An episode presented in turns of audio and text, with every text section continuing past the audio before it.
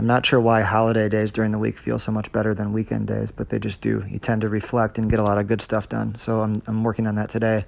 I'm thinking about habits. I'm in another trader forum group, and they're reading the book Atomic Habits by James Clear. And I haven't quite started it yet. I'm going to start it soon, but it, it looks pretty darn good to me. It's similar to the book Mini Habits, which I read, and I really enjoyed that. I can't say it's similar. I haven't read the second one, but it seems like the uh, the idea of very small habits leading to big changes, stuff like doing one push up a day or meditating for a minute every day, and how that leads to a bigger practice. So that's the first thing that I wanted to put out. So dig into that if you're interested. The other thing is there's a podcast, the Tim Ferriss podcast. I think it's number 322 up with Adam Robinson. And that was posted in this forum I'm in. And I had also listened to it and favorited it myself previously. And he brings up a really good point. The first one is about confirmation bias and how the more information and the more news you get, you think you should have a higher chance of being uh, successful or being correct.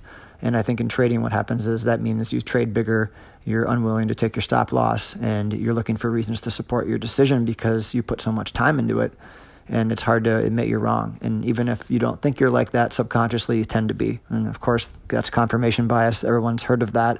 But sometimes hearing it again from a little different slant it sinks in. So that's something that it's it's resisting this urge to think that you're going to have a huge edge just because you get more information than somebody else it isn't really true. It's better to have your your system and your things that you do each day that fit your personality and what and if you're a part-time trader it fits your time allocated to the market. It fits the strategy you're doing.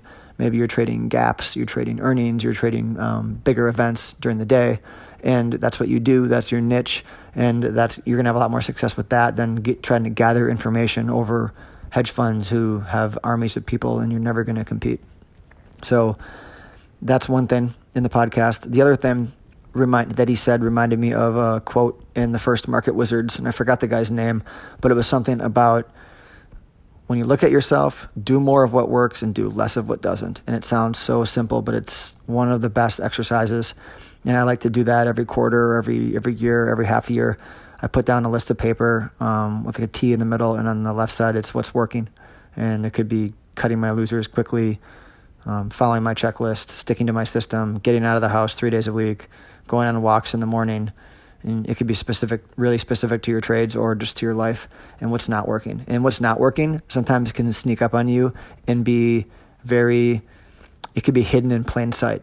You don't even think about it. So for me, I'm having issues with my time management and not wanting to do my meditation in the morning and just you know dragging out my workout in the later in the day and just other things like that because I'm I'm working for myself. I'm at home all day, and it's really easy for me to to waste time.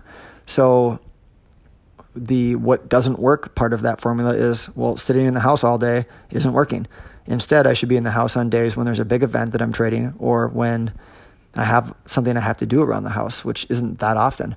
Instead, I should be getting out more where I get more research done. I can be around just the energy of other people, even if I'm not talking to them, helps me become more creative. And then I come back in, well, I'm there on the open, and I come back in around the close.